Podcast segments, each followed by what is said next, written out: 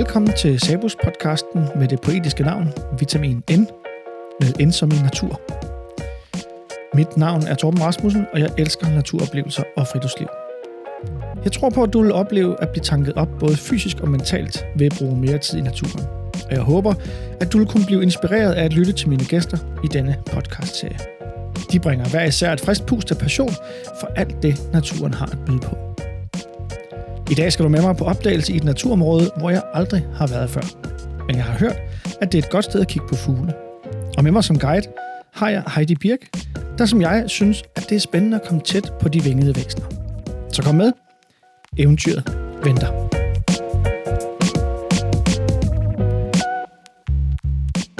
Hej Heidi. Hej Torben. Nu plejer jeg jo at have en gæst med, som øh, jeg har inviteret med på tur. Men i dag er det omvendt. Ja, det er mig, der har inviteret dig med på tur i dag. Og hvor er vi henne?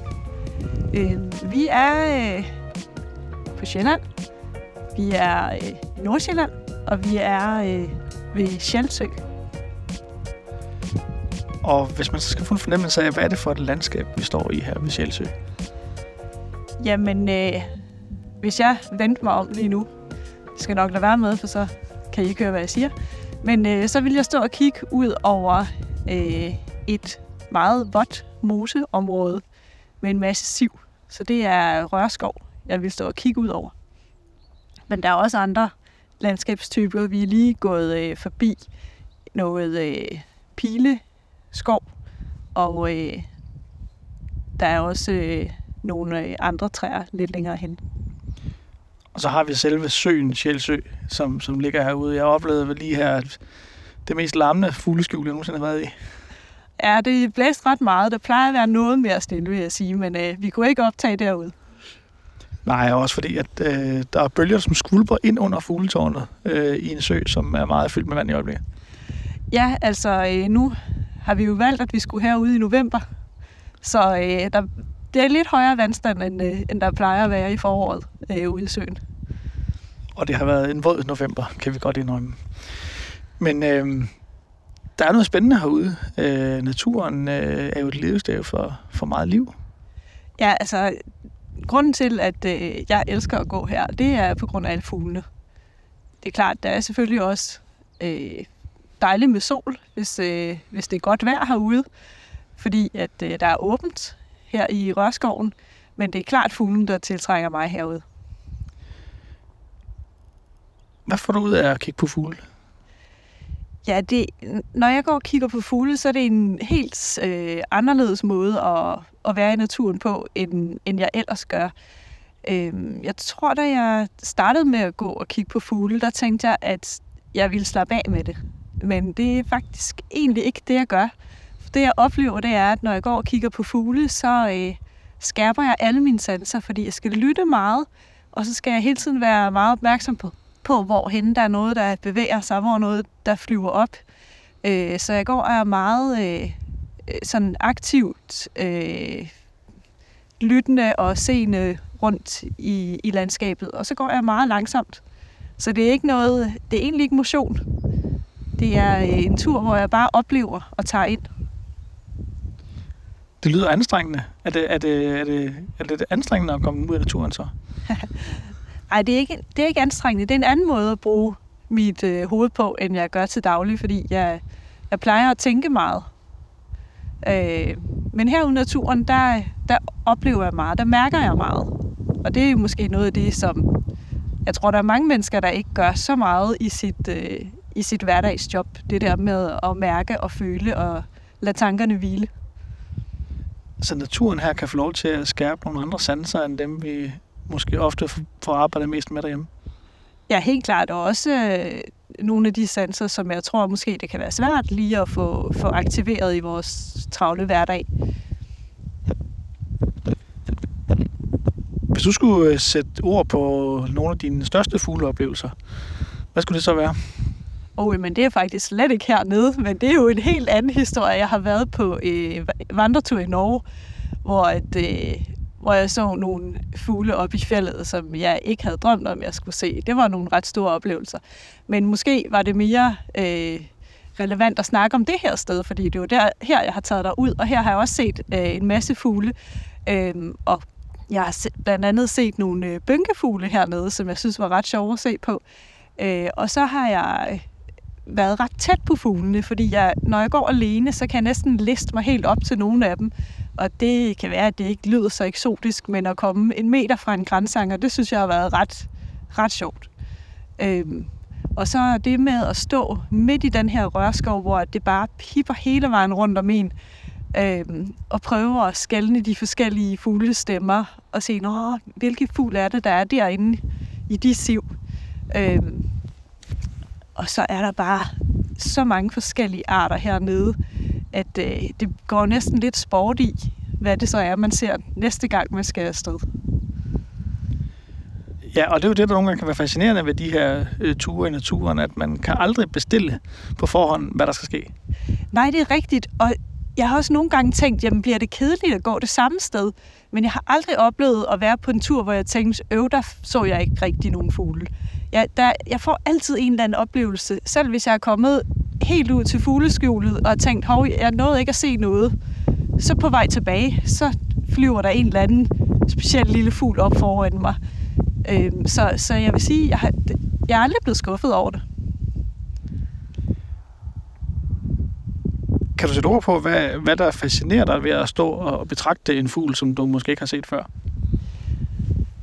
Øh, det er jo nok sådan lidt det der jægerinstinkt, det der med, at man gerne vil opnå noget, øh, når det er en fugl, man ikke har set før. Men jeg bliver heller ikke træt af at betragte de fugle, jeg har set før. Øh, og det er egentlig på grund af flere ting. Der er noget med, mange fugle har flotte farver og ser ud på mange øh, forskellige måder. Øh, og så er de også ret fredelige, føler jeg. At når man ikke lige har skræmt dem op, men hvis man sådan kan komme hen på nogen, så, så har de ligesom bare deres eget fredelige lille liv, øh, uden en masse stress og jag, som jeg øh, godt kan blive lidt fascineret af. Øh, det simple. Ja, det er rigtigt. Øh, naturen kan, kan nogle gange øh, give os en anden ro, fordi vi oplever noget liv, som, som ikke øh, har indrettet sig helt så avanceret, som vi andre har.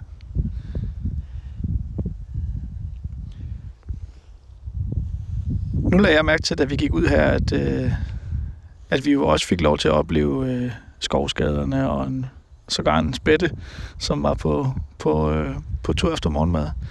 Øh, og vi kan se, øh, der var en lille skarvkoloni med nogle, nogle flotte gamle skarver i os. Øh, og der, der sker noget øh, rundt øh, omkring på sådan en natursted.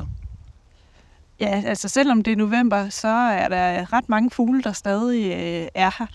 Og øh, på et tidspunkt kommer der jo også vinterfugle til. Øh, så der, der bliver aldrig sådan helt, helt dødt. Selvom der selvfølgelig er nogle tidspunkter på året, hvor man ser noget mere liv end, end andre tidspunkter. Så hver, hver sæson, hver årstid har sin, sin charme og sine oplevelser?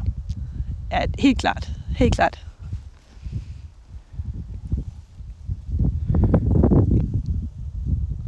Hvis nu skulle give en øh, anbefaling eller et godt råd til folk, som tænker, åh, oh, det her kunne jeg egentlig godt tænke mig at opleve noget mere af.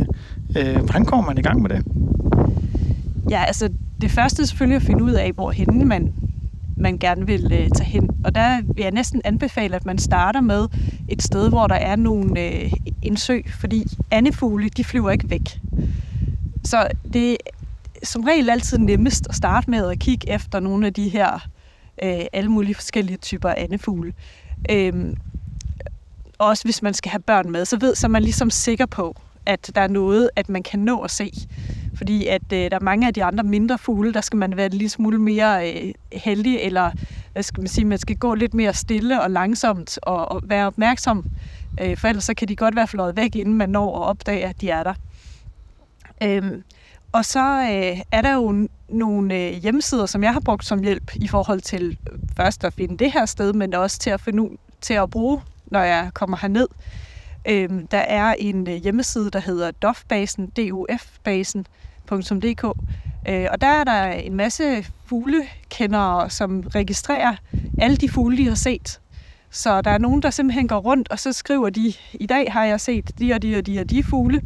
Øh, inde på, på den database, og der kan man jo se, at hvis der er en, der har gået i et område og set 30 forskellige fugle, så er det måske et godt sted at gå.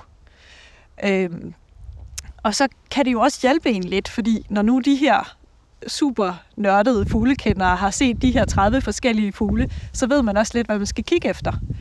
Og hvis man så ser en fugl, man aldrig har set før, så er det jo nok en sandsynlighed, at det kunne være en af de 30, så behøver man ikke at slå hele fuglebogen op, men kan måske orientere sig i at se, kunne det have været en af de her fugle, som jeg også så, når nu jeg gik den samme dag det samme sted. Øhm, så den har jeg brugt meget også til at identificere nogle af de fugle, jeg ikke kendte, før jeg startede med at gå hernede. Øhm, og så øh, har jeg også brugt en hjemmeside, der hedder fuglestemmer.dk øh, til at hjælpe med at lytte, fordi ofte så er det jo ikke kun selve fuglen og hvordan den ser ud, der kan hjælpe en til at identificere, hvad det er for en fugl, men også hvordan den synger. Og det er noget, der det kræver lidt tid øh, at komme i gang med, og det er også noget selv selv de gavede fuglekender siger, at når de så kommer til foråret, så skal de lige i gang igen. Så skal de lige sådan, åh, hvad, hvordan var det nu, den fugl lød? Øhm, af de der forårsfugle, når de sådan kommer, kommer til landet. Øh, men men det, kan, det kan godt hjælpe en til at identificere fugle, der måske flyver lidt hurtigt forbi, og man fik ikke alle detaljerne med. Ja, så man skal egentlig bare begynde i det små, og så tage, øh, være nysgerrig og lægge mærke til, hvad man ser, og så tage en, en fugl ad gangen og begynde at lære dem at kende, hvad jeg ser. Ja, helt klart. Altså, man, man kan ikke alle øh, fuglene på én gang, men det er jo også det gode ved det, at når man tager en fugl ad gangen, så er det jo den næste fugl, der fascinerer en. Selvom øh, at der er nogen, der ikke synes, at det er en særlig spændende fugl, for den har de kigget på i årvis, så kan det jo være en super spændende fugl for en, som ikke har set den før. Og det der eventyr med at komme ud og gå på opdagelse og se noget nyt, øh, det kan også være noget, der motiverer en Ja, fuldstændig. Og så det at komme ud og mærke naturens gang, øh, så man ikke sidder indespærret på, på et kontor og bliver sådan helt afkoblet fra naturen. Det er jo noget, der får en til at føle, at man lever. Det lyder som en god anbefaling. Den tror jeg, jeg skal tage med og, øh, og få kigget noget mere. Tak fordi du tager mig med på en tur til Sjælsø. Jamen velbekomme. Og så fik vi en god start på en ny arbejdsdag, der snart krævede sin opmærksomhed med møder og opgaver. Men man går nu alligevel anderledes ind til hverdagens tomrum, når man har en flot morgen med i rygsækken. Tak fordi du lyttede med, og husk, eventyret venter på dig derude.